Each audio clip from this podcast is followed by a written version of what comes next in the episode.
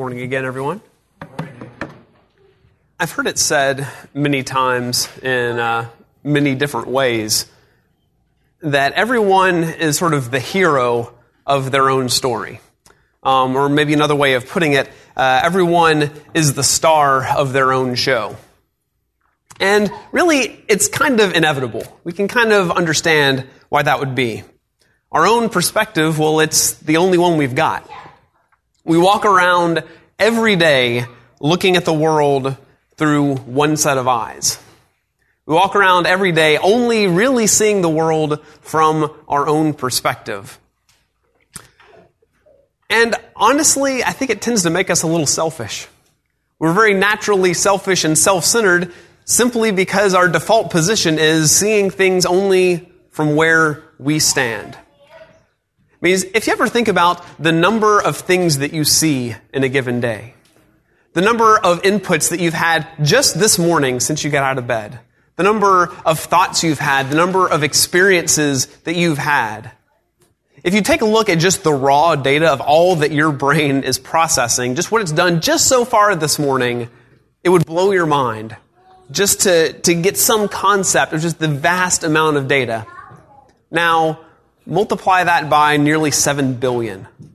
Well, no wonder we only see things from our own perspective. There is so much experience out there, so many different perspectives out there that in the flesh, as we are right now, it's all we can handle just to deal with what comes our way. But like I said, that tends to lead us to a certain self-centered perspective on things. Very naturally so, very understandably so. But we still tend to see the world as just from our own perspective. It's hard sometimes to think about, okay, that person you just had a conversation with, you know, while they were in your sphere of influence, while they were before you, they sort of felt like, you know, sort of a, a, a guest star, a supporting character in your story, but now they're off somewhere else doing something else, and so that doesn't really matter right now because your story is continuing along your path. But do you ever just sit down to think about the number of, you know, all the people that you come across every day? And how all of the thoughts and the feelings, the experiences, the things that you're going through each day, they've got a whole other set of them that are just as complex, that are just as interesting, that matter just as much as your own. It's hard for us to think that way. Last week, I touched on briefly in, in Romans 12, 2, when I was talking about keeping in step with the Spirit and not conforming to this world, a verse, do not conform to the pattern of this world, but be transformed by the renewing of your mind. Then you will be able to, to test and approve what God's will is, His good, pleasing, and perfect will. And that's a great verse, and it stands well alone in isolation. But what comes immediately following it, I think, is works as a pretty good antidote to that self-centered perspective that we so naturally have. And it's one of our boys' memory verses, so if you hear them speaking along, don't worry about it. Says, For by the grace given me, I say to every one of you, do not think of yourself more highly than you ought, but rather think of yourself with sober judgment, in accordance with the faith God has distributed to each of you. For just as each of us has one body with many members, and these members do not all have the same function, so in Christ we, though many, form one body and each member belongs to all the others. Do not think of yourselves more highly than you ought. It's a little bit easier to do that when we have this shift in perspective. When we realize that we are not just ourselves. We're not just our own. It's not just our own story that's playing out. But that we're actually part of something far bigger. When we see over and over again these metaphors in scriptures of us being the body of Christ, how we've been put together to function as the body of Christ, not just independently, not just in isolation, but we are part of something larger. It helps us to break out of that narrow perspective. So it brings us back to the reading that we had just a moment ago, and I know it was a little on the long side, so I'm not going to read the whole thing again. But a lot of times we look at this passage in, in 1 Corinthians 12 in, we're talking about unity when we're talking about the diversity of gifts that we have. And that's an important message to take away from this. How we all have these different roles to play. And one really isn't any more important than the other. That God gives honor to all of these different roles and He's put us together for a reason so that we can be greater than the sum of our parts. That we together could do what we could never do alone. And that's one of the reasons that God has put us together this way. And so, yes, each part has a different function, but I think another great message of this passage is that none of us can work in isolation. None of us can even do the things that we've been called to do as individuals. None of us can do that on our own. We need one another. And not only do we need one another, but the way that this, this thought ends, this section ends, really kind of amazes me. When God says, know, says that God put the body together so that we would have equal concern for each other. If one part suffers, every part suffers with it. If one part is honored, every part rejoices with it. Equal concern. Do you ever think about what that's really saying? That's saying that I should care as much about you and what you're doing and what's going on in your life as I care about my own. That you should care just as much about the, the life of the person sitting on the other end of the pew from you as you care about your own. Have as much concern for everyone else that's gathered here today and those who have many traveling, but those that are away from us. That we're thinking just as much about them, thinking just as much about each other as we are about ourselves. That is so incredibly unnatural. That is so hard to do.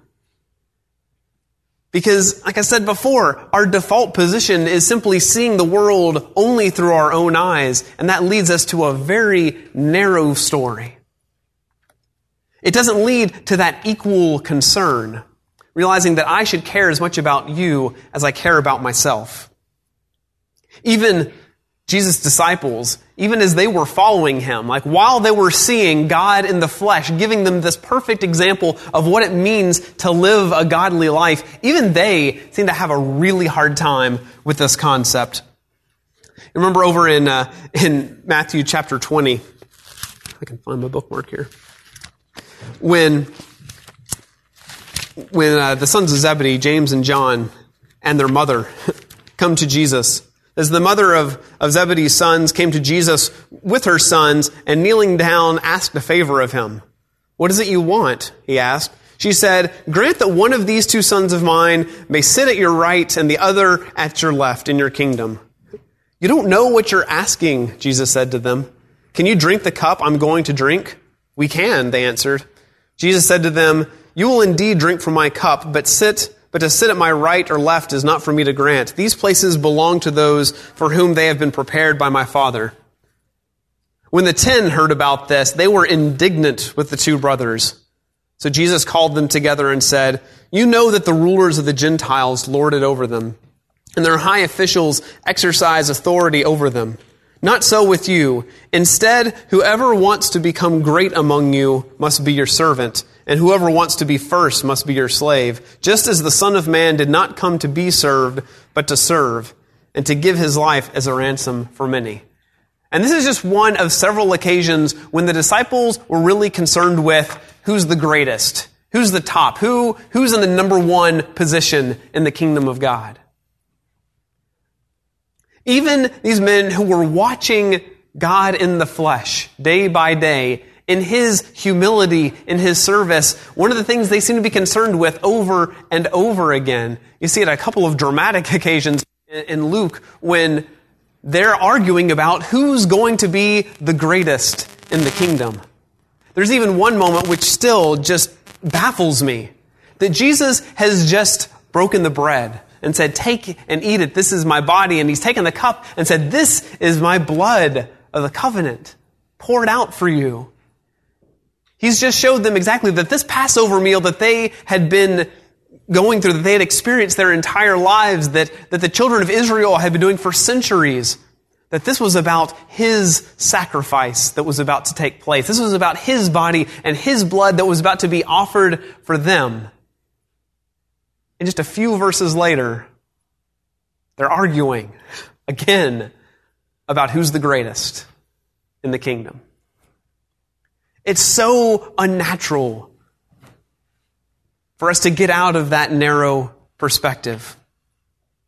It clearly took them a while to come together the way that Jesus intended. And so we see these things. We see this, this quarreling and, and even division and dissension. We observe it so much in Scripture. We see so many warnings against it in Scripture. It can be very easy for us to think, oh, well, when I need to be unified with my brothers and sisters in Christ, what it means is don't do that. well, okay, yeah, I guess. No, we shouldn't do that. We shouldn't be so concerned with who's the greatest. We shouldn't be concerned with the, the arguments and the disagreements we may have. We, we want to maintain unity and peace. But I really don't think that avoiding that quarreling, that avoiding this fight about who's the best, I don't think that's really unity. You know, when, when the world around you is, is stuck in reverse and going backwards, you know, hitting the brakes and sitting still might feel like a really big improvement. But it's a far cry from moving forward, to actually moving towards something better. Instead of just trying to avoid dissension, avoiding quarrels, what if we went to the other end, the other extreme, the other side of the equation, and instead of just not destroying unity, but actually being a source of unity? Being someone who actively pursues the unity of the body. And really, the more that I've thought about this, the more that I've studied this, the more I think that one of the greatest ways that we can do that is to actually be supporting the work of each other in the kingdom. That we actually would be on one another's team, but not like this. Because see, there's only so much good that a team can do when they're sitting in the stands. You know, there's, there's, there's not a lot of, not a lot of helpful plays going on with that team right now. I'm not talking about unity that's on the sidelines, unity that's up in the stands cheering on. Now, yeah, there's a place for that, and that's good to do. We should cheer each other on. We should encourage one another as we see what others are doing. But I'm talking about taking it a step further, helping your brother succeed, helping your sister flourish. I'm not talking about unity from the stands. I'm talking about unity on the field. Saying, I'm not just cheering for you, I'm on your team. I'm there with you. I'm working with you. One of my favorite things about the letters to Timothy and Titus that Paul wrote, and one of the things I mean, there's so much wisdom in there. There's so much good advice there for these young men who are trying to serve in the kingdom. But one of my favorite things about those letters is that these were written so that others would succeed. Paul wrote these letters not out of any ambition of his own, but because he wanted to see other co-workers in Christ doing what they were doing in the kingdom, something he couldn't do himself. He couldn't be everywhere at once. Saying, you have a special task that God has given you, and I'm going to do everything in my power to make sure that you succeed. What if we all had that attitude? What if we all were so invested in the success and the flourishing spiritually of others around us? You see, I know that I'm never more encouraged about my own role and my own work in the kingdom of God than when I see someone else excited about what God's doing. Than when I see someone else who's excited about the role that they're going to play and what they want to do in the name of Jesus. Over and over again, coming back to Paul, and if you look at the introductions of so many of his letters, I'm going to read several of them, but there were just there were just too many to get through, and I couldn't choose. But if you just go through and look at the beginning of so many of the letters that he wrote, he's talking about such thankfulness that he has that he praises God so often when he, because he's heard about their faithfulness. He hears about the good work that these others are doing. He hears that others are flourishing and succeeding, that others are excited about the gospel of Christ. And that gives him encouragement. He's thankful for those things. I think God knows that we need to see that we don't just labor on our own. God understands that we need to see that we're not just struggling in isolation. Now, I always think about you know, Elijah as he's in, in the cave there. We talk about the passage about the, the, the st- still small voice or the whisper or the silence or whatever your translation says when God is, is coming to Elijah. And that's a, a great passage to, to look at. But I love also what God reminds him of once he's gotten Elijah's attention. Because see, he thinks that he's alone. He thinks that it's just him standing up against all these prophets of Baal. He thinks it's just him standing against these wicked powers that don't want to follow God. But God reminds him, no, you think you're alone? No. There are plenty of others that are standing with me, and that means they're standing with you too. A couple weeks ago, you know, I said I was going to save this story because I don't like to use it more than once a year. Well, okay, here it comes. Jonathan and his armor bearer. I love that story, and I'll tell it over and over and over again if I can when Israel, and I'll just do it in summary form this time, but when Israel was in hiding, when they were afraid, when they were afraid of this Philistine army, that they were outnumbered, they were outweaponed, whatever you'd call that. I was going to say outgunned, but there's no guns. Um, anyway, um, outspeared. Know, they didn't have anything to make them think that they stood a chance against this army. And so they were just waiting, cowering in fear. And then Jonathan, the son of the king, says to his armor bearer, You know what? Let's just go over there and see what happens. Maybe God is going to do something if we just get up and act. That's the Nathan paraphrase. Maybe if we just go over there and we call to them, if they tell us to, you know, to come on up there, well, then we'll know that God's given them into our hands. And so they do. And the armor bearer says, Hey, that sounds like a great idea. And so they do. The two of them go up against this army that had all of Israel cowering in fear. And so they go, and God delivers the army of the Philistines into the hands of these two men. And I love that story, and I love that leadership. I love that daring risk for God I mean, every time I read that story, I just get so mad at Saul. because Saul messed up so much that he lost the kingdom and his family. Because, man, I mean, David, yes, was the great king, but man, I wish Jonathan had had his shot. I wish Jonathan had had his chance because I can't help but think that he would have done a pretty good job himself. A man of that kind of faith. But in his faith and in his boldness, he goes and he does something great in the name of God. And then as they as they realize in the camp what's happening, Saul says, what, you know, what's going on? What's happening in the Philistine camp? And they're like, well, Jonathan doesn't seem to be here anymore. We think that might have something to do with it. Let's say, okay, well, come on, let's go. Let's go join this battle. And they get in and they join the battle and the Philistines are being destroyed and they are in retreat. They're running away. And so now the army of Israel is chasing the army of the enemy and then all of those who had been in hiding, who had been up in the hills, up in the caves, just trying to stay out of this mess, they see, wait, God is still with us. God is still working. God is still doing something. And so they start coming down out of the hills, out of the caves to join in this fight. God knows that we need to see each other at work, to know that we're not alone. Again, Paul always so thankful hearing about the good reports of the thriving faith of others. It gives us strength when we are working with each other. And when we do that, we're a source of unity for one another. And see, the product of our unity should be more than just a good feeling. Now, we've got a good feeling here. There's nothing wrong with a good feeling. We have that feeling of family and community and that love for one another that I wouldn't give up for anything. I love that we have that here. But when we have that true unity, it's bigger than that. It's more than just something that feels good because we're close to one another. But the product of our unity should be a boldness, maybe even what some might consider a reckless faith, spurring one another on to love and good works. May we inspire one another and strengthen one another and pray for one another. And I mean really pray for one another. I love this picture. I've had it for forever and I've been really wanting a chance to use it.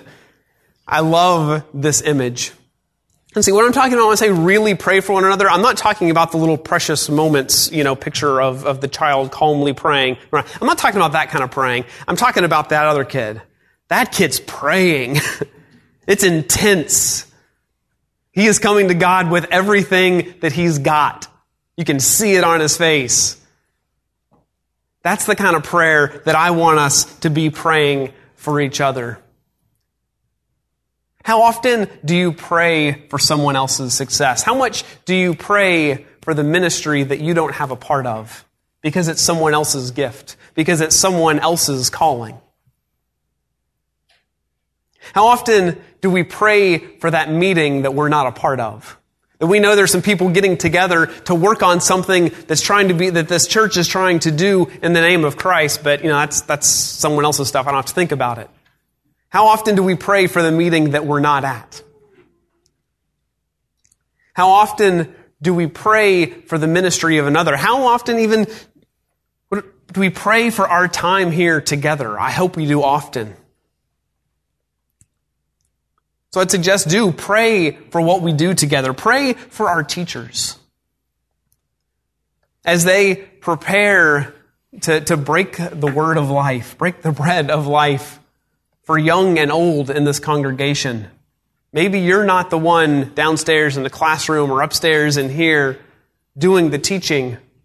But what if we were all praying for those who were? Do you ever find yourself during the week praying for next Sunday's song leader? As they select the songs that are going to lead our minds and hearts in worship. Pray for those who are going to be serving at the Lord's table as their words and their prayers would lead our focus back to Jesus. Pray for me, or for Jay, or for whoever happens to be delivering a sermon on Sunday. You know, I said for years that there's no way that I could ever be a preacher. There's no way that I could ever get a lesson together, something worth saying week after week after week. And my opinion still hasn't changed on that, by the way. So please pray for me. Pray for all those who would stand up and try and say something worth saying in the name of God.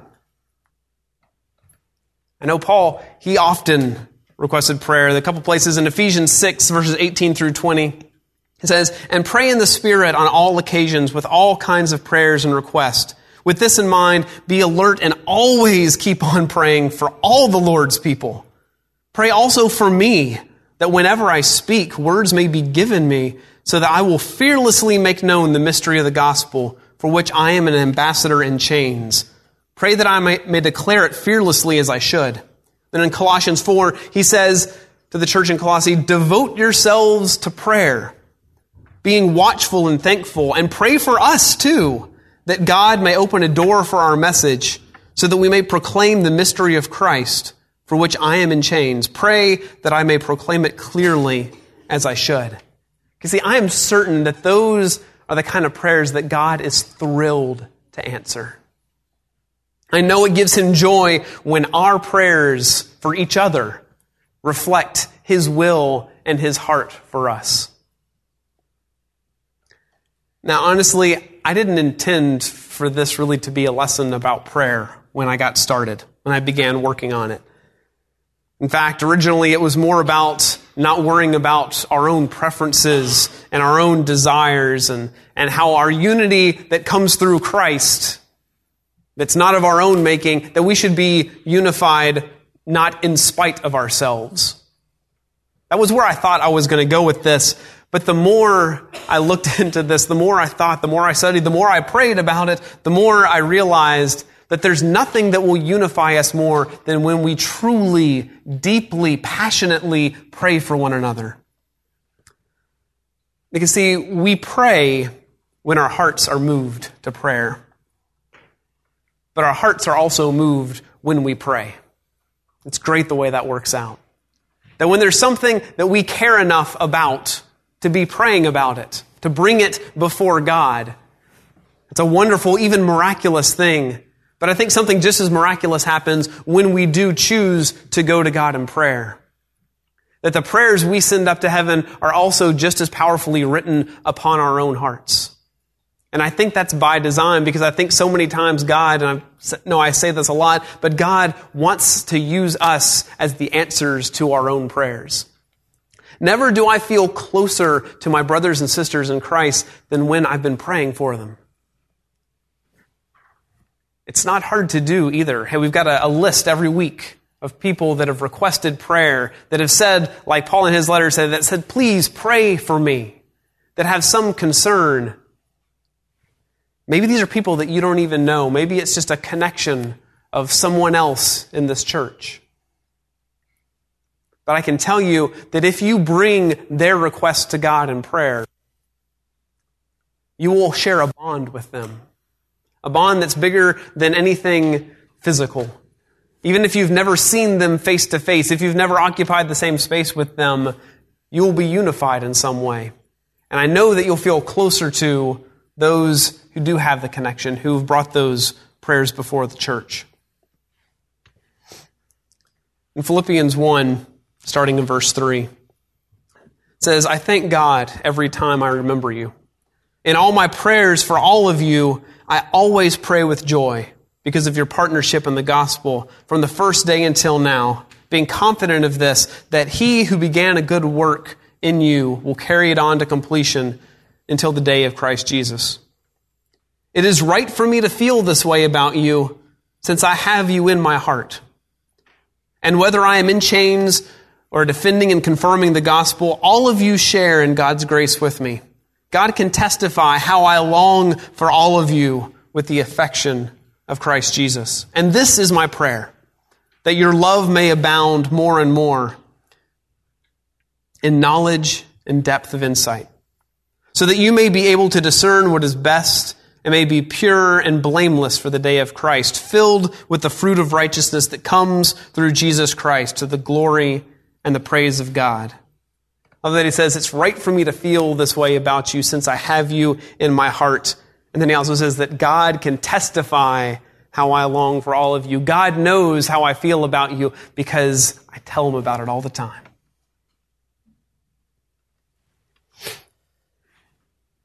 What would happen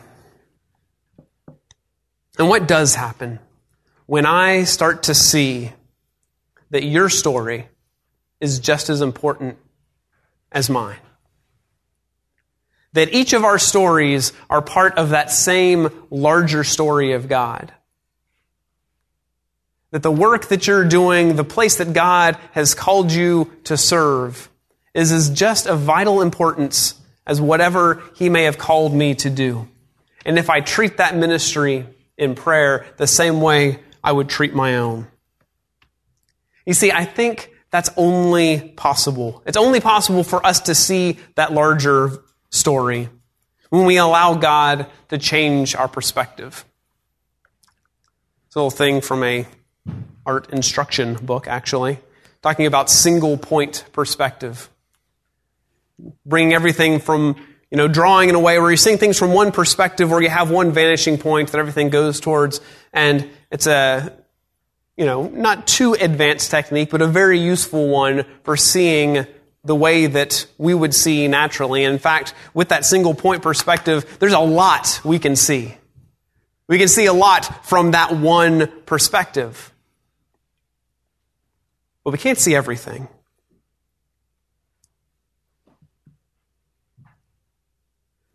I think it's only possible for us to see our story as part of the larger story and truly be unified with one another in what God is doing with us and through us.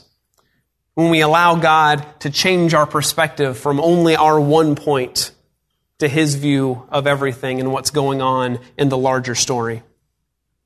Uh, moving us from the only perspective possible in the flesh, which is our own. The only set of eyes we've got and moving us to the perspective only possible through the work of the Spirit. Only possible when we come to understand what it means to be knit together as part of the body of Christ, not by ourselves, but by a Father who loves us, who wants to see His will done, and would love to see us be a part of it.